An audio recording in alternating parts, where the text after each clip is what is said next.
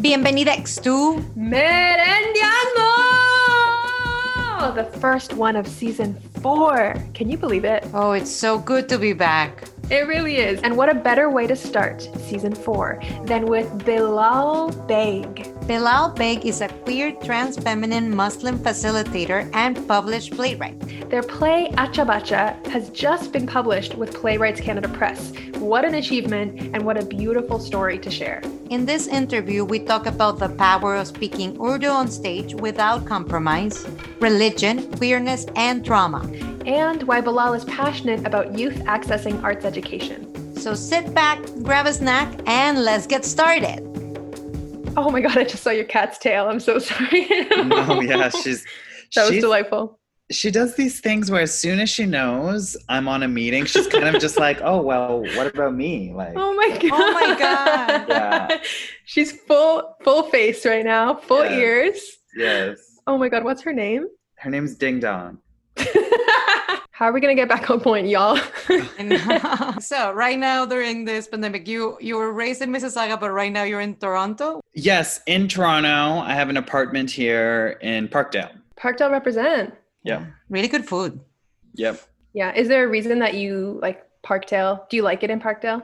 I do, I do. It's so interesting. We, it was this was the you know escape from Mississauga apartment. Like my brother and I had, you know, a lot of experiences in the family home, and we just knew that we wanted to live together, separate from everybody else, and so this was the apartment that we found four years ago, and and loved it, and and now it's starting to feel like uh, for me at least time to move on a bit. And so i think i will be moving out of here shortly and and out of parkdale but it, it yeah it's a special it's a special place. And i i really i get it i feel like i belong in in parkdale you know and not about the artist stuff I, everyone says there's artists here which is like true of course but i think I, you know there's a woman who who uh, um you know every time i'm walking down the street she'll always um, kind of shout out to me that she loves what I'm wearing, or she loves, especially the pants. She really responds to the pants I wear often, and and, and and that makes me feel like I'm a part of the neighborhood. You know, like if I'm pulled out of it, she's not gonna comment on my pants anymore, and I'm not gonna say thank you to her. And anyways, whatever. So it feels like it that. feels deeper than than just I'm an artist. I belong in Parkdale. You know. Honestly, and I think the artists, well, artists are a sign of gentrification. We could go down a long road there with Parkdale and the struggle that they're having to keep their cultural integrity. And yeah, that's happening in a lot of places in the city. But um, yeah, you know, we're not going to go there because I know. it's a huge, that's his own podcast episode. But uh, beautiful. Yeah. And so your parents are from Pakistan. That's right. Yeah, both of them. Do you and your brother speak Urdu? Well, so we grew up speaking Urdu only and learned English as soon as I started school here in Canada. Though I was born in here as well, and uh, but yes. So and so then through the process of kind of understanding that uh, you know my my perception was that everyone spoke urdu you know that was Mhm. the that's what i knew. And then you go to school and then suddenly it's like if you're not speaking english fast enough you're you're not cool or you're weird. And and i took that those things very seriously and actively rejected the language for i don't know i think a better half of like 15ish years. And then started to feel like it, it, that didn't feel right to to totally abandon a language which I still had such a deep connection to because the way my mother and I communicate is she's full on Urdu and I'm full on English and so I'd Mhm. still go into the world and try to be a white person and then come home with like this intense kind of brownness that also made me feel that made me feel good. The trying to be white never made me feel good. That made me feel good. and so and so the last couple of years, I'd say the last like, you know, six, seven ish years has really been about finding the language again. And so, uh, and it's tough because there's so much shame around it for me. And so I'll practice with like friends of mine who, who speak it as well, really casually and, and not, not in any sort of formal kind of sense, but it's mostly actually through the art and the writing where I, where I get to, you know, revel in the deliciousness of, of that language and how much I loved it, love it, have always loved it, you know. I was uh, speaking about that. I I wrote this down because I love it. It's like the note in the structure of your play that is like it is intentional that the order written in this play is not translated. It must not be translated in any production of this work as well. Yeah, and just to give some context for people, the play that Monica's talking about is called Acha Bachha, which Bilal just published with Playwrights Canada Press. So congratulations! That is such an achievement, Bilal. Thanks. So yeah, so that's like on one of the first pages, right, Monica, of the like, yes. manuscript. So yeah, that's a strong choice, Bilal. Yeah, I mean, it was about. It's all connected to even you know. Um, I started writing that piece when I was 18 years old, and it the from the first draft to publication was seven years in total. And and one of the things that I said from the get go in, in in developing the piece. Uh, okay so there's a whole journey right? You start developing oh, yeah. it you feel clear you you're excited then you get lost you get super lost you get super manipulated you get fucked over you, oh no. I can swear right? We can swear oh yeah Yes, for yes. sure um, so that stuff happens and then and then and then by the time the offer the contract for the publication came i was so steadfast in reconnecting to that 18 year old who started writing the work who was Hmm. who who wasn't worried who didn't who didn't give a fuck about how people were going to receive it or what is too uncomfortable or what is not how we do things you know that 18 year old i wasn't even really consuming theater live when i when i first started writing that that play so those whatever preconceived notions were not in my mind and it was actually just coming from a really gut place and and that 18 year old always wanted to center urdu speaking queer and trans brown people in the work and and and meaningfully center them which meant that other queer and trans folks would wouldn't be centered which meant that um you know non urdu speaking muslims would be decentered which of course meant white people would be decentered you know it's such a specific listen we love that group of people, right? And I just, my my my excitement was around okay, what would happen? Like clearly, we this this side of the world has been spending a lot of time centering English speaking wh- white folks in the work. Would anyone have a heart attack if I did things my way? Yeah. And to my knowledge, no one ever did in in receiving this work, and and I think it it was a really special thing to have to make it clear that there was going to be a lot of Urdu in the work and that it would not be subtitled in the production and it would not be translated in in the book because it it goes back to this idea of if you speak the language and you're flipping through the book you you get all these special gifts that other people don't and we can we can have that you know and that's just that it's not hard and the publishers didn't fight it they loved it and ah we yeah. discussed other ways to center um, queer and trans brown folks in the, in the book as well. It, the, the cover was d- designed by another trans South Asian artist, and then the book opens with community responses and not like Hmm. lukewarm positive quotes from Now magazine, right? So I literally, no book I've ever read, I think maybe once in my entire existence have I ever read the quotes at the beginning of the book. I'm like, who is this for me? like, right, no. right. Talking about the language, when you're when you're writing uh, the piece, when you're when you're writing Acha Bachha, what? How did you know what things couldn't be translated? Well, I I knew that nothing was going to be translated. Be- and then and then the, the the where I kind of caved into some of the whiteness and the English dominance was to really um, kind of artfully uh, uh, craft the, the mother's language in the Mhm. work, which which which which kind of flows from Urdu to English and and back again. And the the the English words that do appear in her text are really intentional, are, are like kind of handcrafted and inserted in certain places. But if it were up to well. Yes, I think my core because the uh, the way my mother and I talk is that she's she maybe says all of three English words in a in a like a 30 minute conversation with me, right? So so if I were to really swing to trying to capture the full reality of that experience, then yes, the mother would have way less English. Mm-hmm. And so so the compromise I kind of made was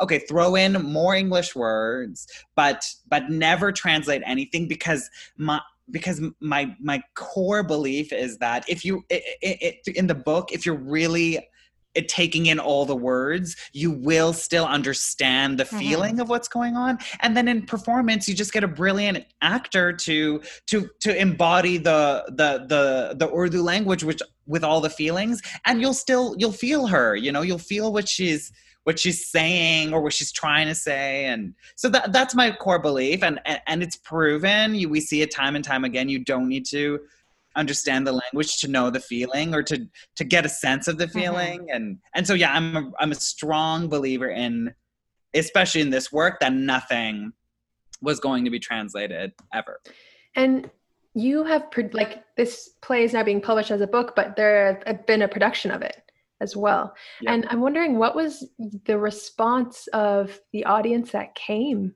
to see it well oh, from what i understood there were uh, uh, uh, there were um, you know some of the most rewarding experiences were in the were you know i still think about there was a preview that i attended where over 20 queer and trans south asian people showed up together oh. in a historically wide like you know space mm-hmm. like Passe Muraille and that i remember like being like oh my god there's something special here t- over 20 gathered together. And fuck we're brown. We can't even get our shit together. Like we can't show up on time for anything on time like you know? y'all. And these people showed up and c- claimed their seats and sat down and and didn't leave. And so oh, there, was, there, was, that. And then there was the experience of folks coming back more than once you know over the course of the run. Somebody told me that they felt their entire life was kind of captured through the play. A lot of people spoke about the mother and her resonance across cultures as well. Yes. and then and then I, I, I was i was tapped out of the the negative stuff. I know for sure there was that. I didn't read any of the reviews but i'm i'm pretty certain that that it was not like oh my god this is a, this is the best play no like that's not even my question. I think you're you're answering my question right right, right. you know? Yeah. yeah. But to, to to to say fully i know that there definitely was a spectrum of responses that swung from kind of positive to negative and but specifically the conversations i was connected to were were south asian folks who were kind of uh, surprised that a work like this could exist in our city and could make space for them in the way that the show did i think. Something that that really like grabbed my attention was um there's a scene where i'm, I'm sorry if i mispronounced salim and saya are in mm-hmm. bed and they're they're talking about fasting and God, and then they go to a sexual uh, like a scenario, queerness, sex, and religion together. Yeah. That for me was like it was it was beautiful that it was just a simple conversation, but also and then you had you have so many layers in this. I like read I saw it, but reading it again, I was like, oh my god, like that was so so mm-hmm. beautiful. Like how do you connect those three things together when a lot of people don't see them but in some cultures and i can talk for like my culture they're so like married to each other mm-hmm, mm-hmm. yeah yeah i mean I, I i i i talk about you know, this might maybe already like my third time mentioning my mom in in in, in this very. You'd be surprised you know, how much moms come up on this podcast. I know. Sure, like, right? Just join the join the join us. Okay, great, great. yeah. I embrace it. Uh, one thing she told me from a very young age, and it wasn't in this you know super strict conservative conservative Muslim way. It was just super um just what it was. She was just like, she was like, bitch, you're always to be Muslim. She's just like, you're here in this country. God knows what the fuck is to happen, you know. Uh, but but fun, fundamentally, foundationally, you are Muslim. Just believe it. Don't fight it. And and and it you know, I had heard that from quite a young age. It was something that she repeated a lot. I think for her, there was an underlying fear of what this part of the world can do to children yeah. whose family comes from different parts of the world. Mm-hmm. And, yeah. And, and, and but I just I just believed it to be what it was, and then and then the the identities started to layer on top of each other, right? So I I as I was understanding and, and accepting my queerness, I already knew that that was going to sit on top of my Muslimness. And then I was sexually assaulted. And I was like, okay, that's going to now sit on top of the queerness, which mm. sits on top of the Muslimness.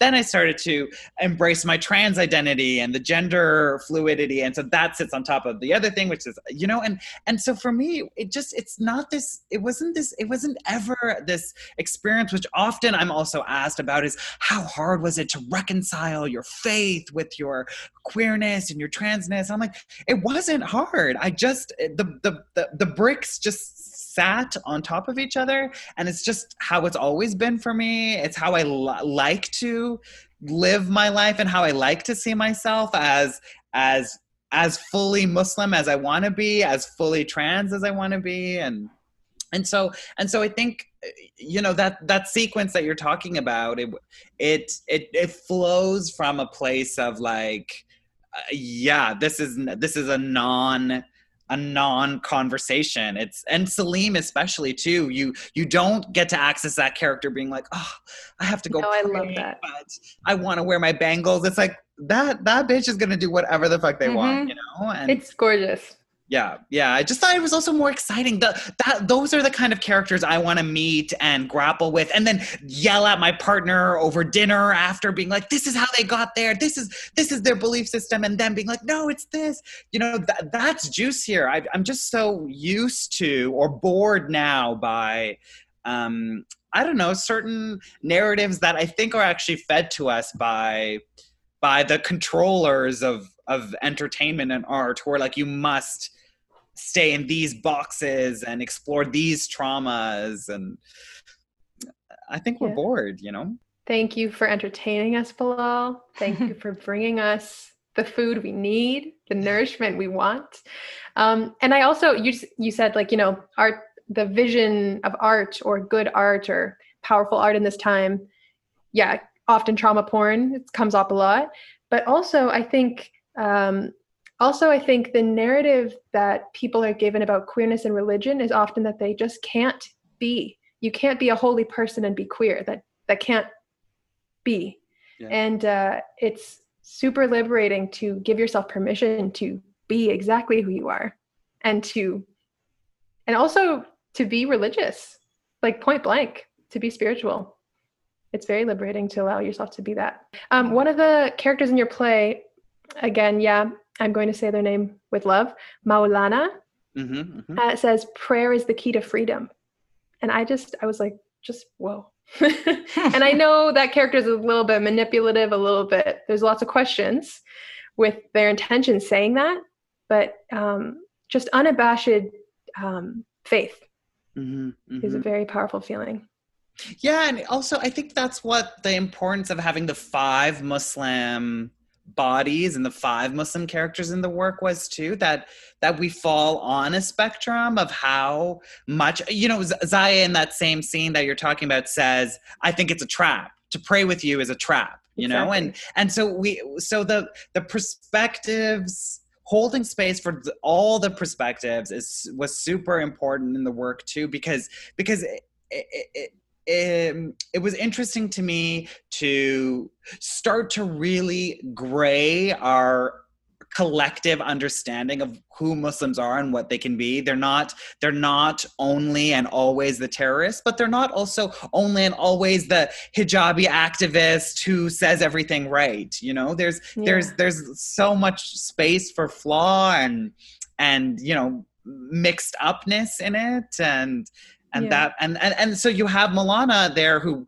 who believes in his faith I think but but that I think that take he what he chooses to do with it is in my opinion um uh incredibly inappropriate and uncomfortable oh, yeah. and despicable and then and then you've got you've got Salim too who also has has a relationship to faith does what they want to do with it but that could also you know there's a there's another part in the book where Salim is like I'd like you to pray with me to to their lover Zaya who who I think has the most kind of contentious rela- relationship with with faith and and Islam. And and so eh, there's shades of oppression and liberation in in all of their kind of um relationships to faith I, I, I think I like also talking about this, about like faith and what it, but a lot of the stuff is like, what does it mean to be good? It's like, Acha Bachha means good boy. I think it actually, you know, I've been misquoting my, see, this is me and my relationship too. You're allowed to be messy. yes, exactly, exactly. Here I am. Um, I think it, no, the actual translation is good child. Good child. Acha Bachha is good child. Yeah. But Mm. what does it mean to be good? I don't know. I kept on thinking that it's like this idea, uh, as, as someone who also grew up religious, is like you always need to aim to be a good person, be good, be good. But it's like good at uh, in the eyes of who or what? It's it- it's super complicated. I mean, are you curious about my take on it or maybe how I feel about Zaya, the main character, and his relationship to goodness? I feel like this play is trying to answer that question. It's just such a hard question. But yes, Bilal, both. it was really about accepting all the all the things that we are and all the things that have happened to us and if we can do that and open ourselves up to receiving love to to genuinely receiving love we might start to feel good as Mhm. as a humanity or as a collective body you know? It was one of the biggest things in my journey too. And of course it's a process. There are good days and bad days. Even on your best days there's a little bit of bad underneath mm-hmm. it you know? But but i think i think it was I I stumbled upon this this belief that i still hold on to is is i i if i want if i want to feel good i need to accept everything that i am and and to to make to hold it all whether even the parts that are hard or that i don't like or some days i don't want to feel those things just do exist. And yeah the second thing that i said was for so long i wasn't open to the idea of actually being loved actually receiving love I just had just kind of written that off and was not something that I was um, foreseeing or imagining for myself. And Mhm. and and then and and I think that really does um you know in some ways mirror Zaya's journey and, and through the, through the piece as well and I think with, with Zaya there the the his memories and the trauma is the thing that really uh, stops him from seeing himself as a as a good person Mm-hmm. and because there's such a a taboo and a weight around it he hasn't given himself the space to really talk about what happened and, and how he felt about it and i think that i think that you know the the thing that it's the thing that clouds everything right? Like he under he knows that he's queer. He knows that he's in a relationship with this genderqueer person. And his he he his relationship to his mom also matters to him. But the thing that i think he's convinced himself is it's all over because i think that i was sexually assaulted. And if my mom knows that it's done it's like uh, Mm. the, the the the the option if i could choose to be good is forever uh, written out of her books That's so real, Bilal. It's so real. Yeah. I just, you know, and I, I think that it's, I think that, and, and I, I wonder what would happen to our world if we, if there was real space and time to process these things that shake our lives up forever. And, and I wonder what would, I wonder what, I, I, there probably wouldn't be a play if Zaya, if Zaya had worked through his stuff, you know, and, and I think that it's, it's why it, that, that that thing is so important and the moment you know it's we're talking about my work but there there's parts that really excite me there's that there's that it's a really tiny moment but it's towards the kind of towards the end where Zaya asks his mom do you think I'm a good person? And that was that was in so many ways the um the the fire that ignited the whole play for me because I had for at the time when I was 18 had really been like oh my god I'm done. Like my mom will never think I'm a good person because I was uh, uh, 18 was the year Mhm. after I was sexually assaulted, and I was like, okay, that's it. Like I, I'm out of the running, you know. And and then I was just obsessed. Like, what would happen if I could actually ask her that question? And what might she say? And how might I feel? And what would be the not even just the moment after, but the but next five minutes after that question is asked? And um, yeah, I think it really does matter to Zaya. It, like goodness is connected to his mother and and his mother's perception of him.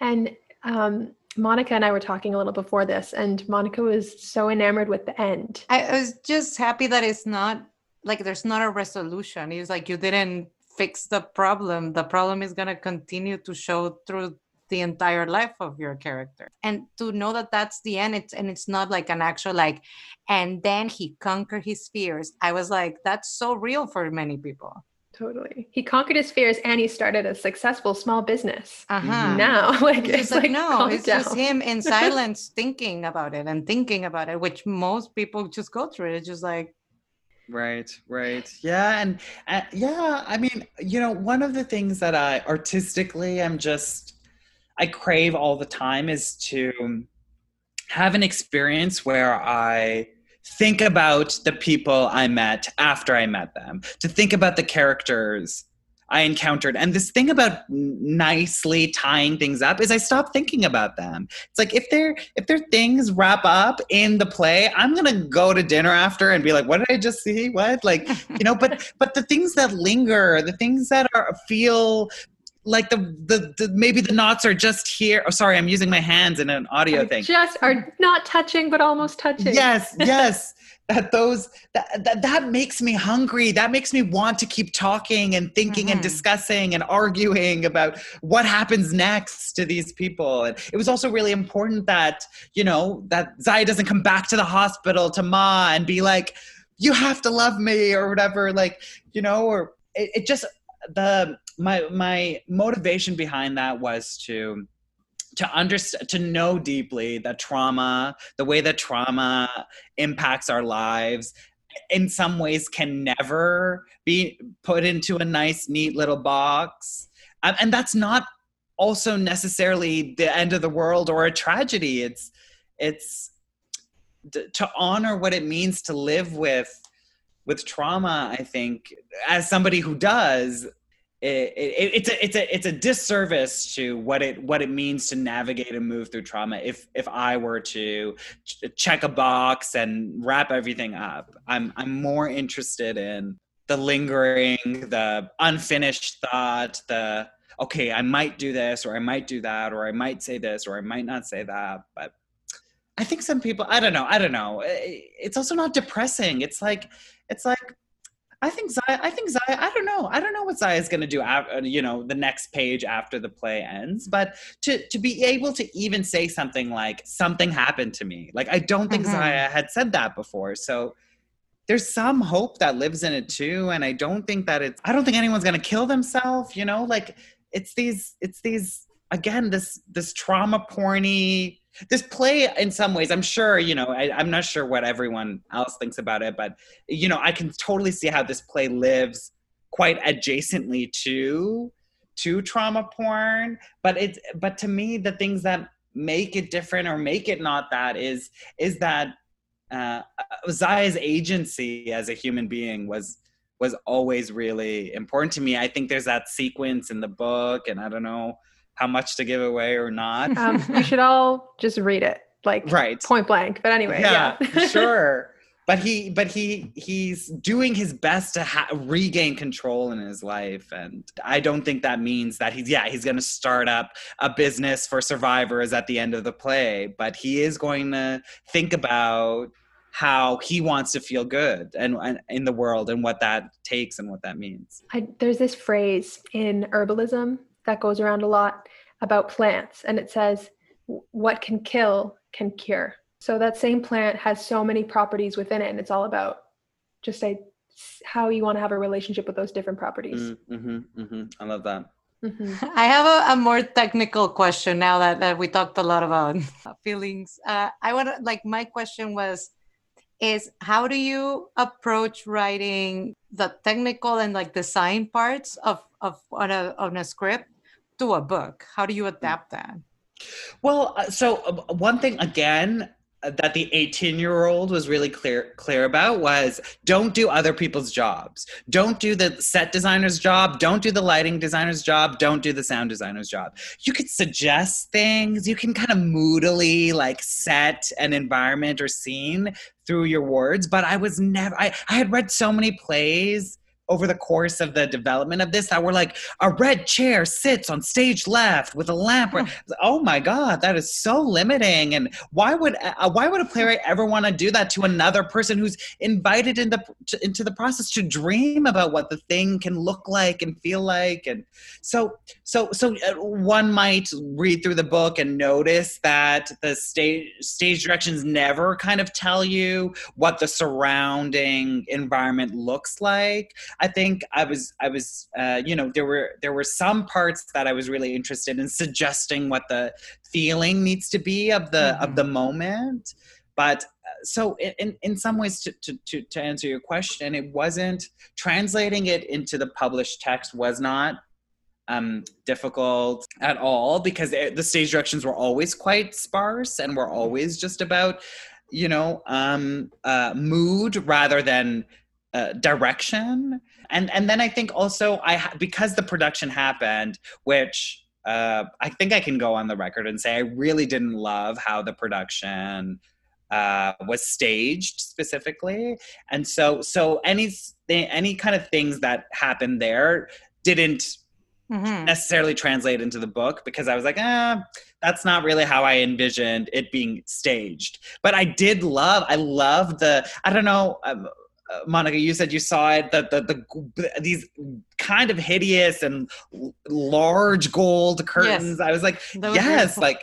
that's great, and that's Joanna Yu's mind, right? But what if this play gets picked up and someone wants to stage it in Vancouver, and because there's nothing like large gold curtains take up all the space in this work, another designer will mm. will I don't know do something yeah. else with it, and it just feels like more playful and more more space for actual meaningful collaboration. Um, it's reminding me of in like you know we did some research internet sleuthing on you trying to be not as creepy as possible but it is a little bit creepy. And we looked up some other interviews that you've done and you did one with omni.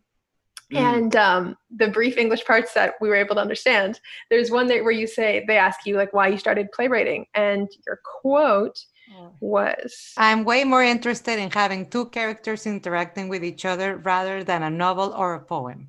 Thank you, mm, Monica. Mm-hmm. So what you just said really resonates with that because it's you're you're passionate about the the story, the conversation, rather than it's not your job to do the other things. That's why yes. you're doing theater. yes. Uh, I, I was thinking that because it's such a good way, good advice to tell to youth. To the youth. And yes, okay, so Bilal, you work a lot with youth, eh? Like outside of your theater practice, it seems it seems to be something you're really passionate about. Yeah. I mean, I'll let you speak to it, but just for listeners who don't know Bilal's work or all the magical things Bilal does, which we barely know, but some of them include working with the Rivers of Hope project and uh, being a facilitator with the playwrights unit at the Paprika Festival, which supports like young artists, technically the youth bracket of Ontario. So like teens, early 20s. Um, and Story Planet, which is an amazing organization. Maybe you can talk about, or you can talk about any of these. But our, my question for you is what have you learned from working with youth? And why are you like, why is this demographic a powerful one to work with for you?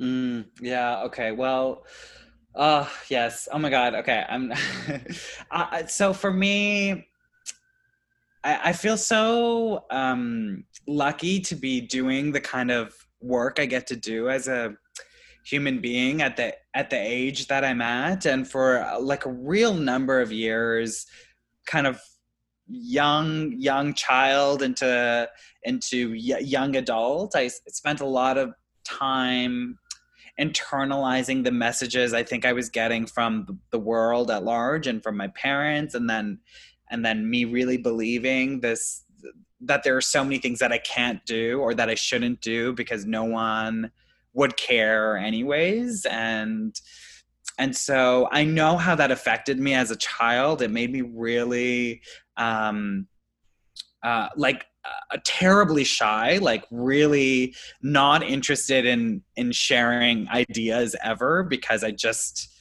thought that they weren't worth anything and um and then that also made me um uh kind of care l- less about the world and and and, and my role in it. And it's it's weird and kind of interesting but also really just ties into a lot of what we've been talking about. It was actually after i was sexually assaulted i was like hold hold the phone. Like if this is happening to many people kind of all the time all over the world i cannot continue as um as this slightly apathetic d- deeply scared person. I need to start doing things and s- saying things that I've been thinking about for for a while. And so and so the work that I do is really especially with youth is is kind of ground always grounded in um uh uh celebrating people where they're at and all the things that they're at all the things that they're bringing to a process.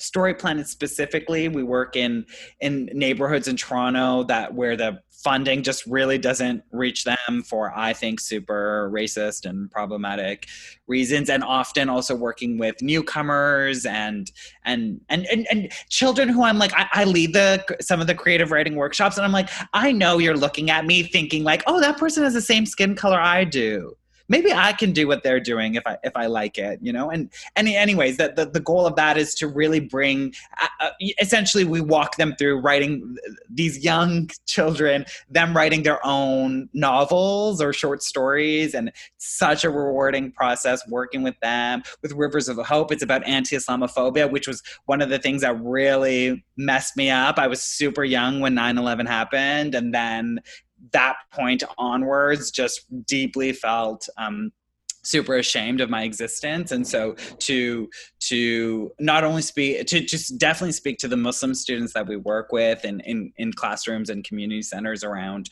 um, validating their existence as people who who are who are all that they are but but then also speaking to the non-muslim students and seriously activating them in in figuring out ways that they can combat Islamophobia or or inter or intervene when when mm. when and Islamophobia looks like so many things, the microaggressionness of it to the to the more extreme. And so that that work really is tied to also my social justicey kind of excitement and but but is really again about uh, uh, letting people be all that they are. And then yeah and then paprika of course. They paprika's been so good to me. I i I've Acha was in development through their playwright residency in mm-hmm. 2014 and and they were a big part of why i kept kind of going with the play and with theater because they just really made a space for me to risk and try things. And and so that with Paprika specifically, and now being able to work with their playwrights unit, it just really feels like a giving back that I've kind of always wanted to do because they gave me they gave me so much. But yes, to work with youth means to means to if i can if i can enter their life and maybe just be myself around them they might feel the permission to be their their selves more or deeper in, in, in the world. They might see, I, you know, I never saw a facilitator like myself come into a classroom and do anything creative, you know, and that might just, it gives them the permission to dream really big if they want to. That excites me. And, and I think the thing that I take from the youth, the thing that I learn always is there, there's, um, there's just, there's no uh, hierarchy in in in the exchange of giving okay this is not going to totally make sense. There's no hierarchy in giving each other all of yourself. I have found that when i'm working with young people though it's sometimes hard you know you kind of get a little self-conscious especially I, I, have found you know in the in the way i exist in the world how i look what the clothes i choose to wear and stuff but i have found time and time again i it is it is simply an act of seeing each other where we're at and and connecting and talking and then all this magic comes from it and so and so if young people can see me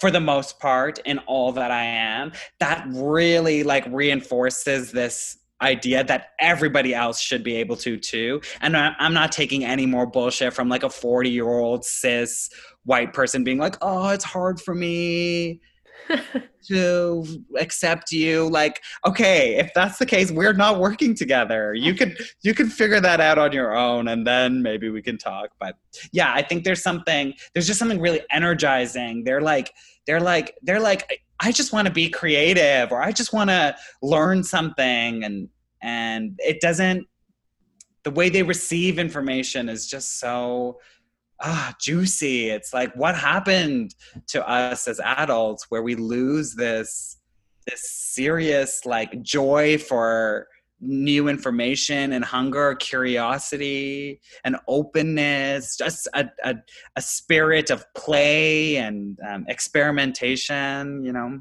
Your love for it it just pours out of you. It's it's awesome. Oh, Thanks. Yeah.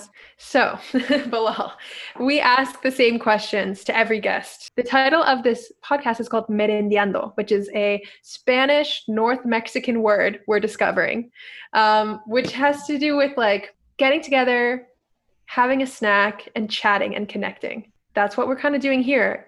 Non shelter in place times, we would have been in the same space and there would have been food. And that would have been starting this whole thing. So, we're wondering if you have a merendiando or a merienda or a snack to share with us, but it doesn't necessarily need to be food. It could be like, do you have a merienda for the brain? Like, what's your favorite snack right now? Favorite song? Something that's mm. like a little snack for people to to chew on. Wow. Oh, that's a great question. Okay. Seriously, like it's it's it's WAP for me. Oh my god, same. Below. I it's my it's a it's a ritual now. I wake up in the morning, I listen I watch the video like 5 times on repeat, and then I go about my day and then when I'm just bored, I'll watch it. When I'm sad, I'll watch it. It's do it's it's it's the gifts that it was intending to put out into the world. I know for sure I'm I'm really receiving over and over again. So Yes. Yes, the matriarchy. It's here. Yeah. It's always been here. Yes. Love that so much. Please, everyone, listen to WAP right now if you want. You know? And our last questions we are interviewing other artists that are not uh, in Canada. We're interviewing different international artists. And if there's a question that you want to ask our next artist, it can be about anything, it can be about everything, just a question you want to put out there in the world, and we'll give it to somebody to answer. Mm. Okay, I don't know. I, this is the first thing that popped into my head. Is that is that cool? Yeah, obviously. Okay, what what is the part of your practice that scares you the least? I love Ooh, Can't wait to ask that. All right. So the next episode after the next Merendiando episode after this, we will ask that question to the guest. So feel free to listen to the response. Tune in. Yes. Okay. Love it. Thank you. And thank you so much for chatting with us, with sharing this Zoom merienda conversation. Yes. Oh my God. Thank you. It's like you know, yes, everyone's on Zoom now, but this for this this feels really nice, and I super appreciate talking to you both. And thanks for making the space for me and the play. It's easy. It's it's delightful. In fact. Awesome. We are speaking to you from the shores of this beautiful Zaga Igan, known to some as Lake Ontario, in Toronto, or Tkaronto. This is the ancestral territory of the Haudenosaunee or Longhouse Confederacy, the Anishinaabeg Nation, the Wendat, and the Mississaugas of the Credit. This land is covered by the Dish with One Spoon Wampum and Treaty 13, also known as the Toronto Purchase. Araluna, we remember that people can begin to heal when they are hurt. We are committed to artful participation in disagreements. We are committed to unsettling ourselves towards connection, respect, and justice for all people who now live in this city, which has been a meeting place since time immemorial. Radio Aluna Theatre is produced by Aluna Theatre, with support from the Toronto Arts Council, the Ontario Arts Council, the Canada Council for the Arts, the Department of Canadian Heritage, and the Metcalf Foundation. Aluna Theatre is Beatriz Pizano and Trevor Schwellnus, with Sue Ballant. Radio Aluna Theater is produced by Mónica Garrido and Camila Diaz Varela. For more about Aluna Theater, visit us at alunatheater.ca, follow at Aluna Theater on Twitter or Instagram, or like us on Facebook. Miigwech and Nyawangoa.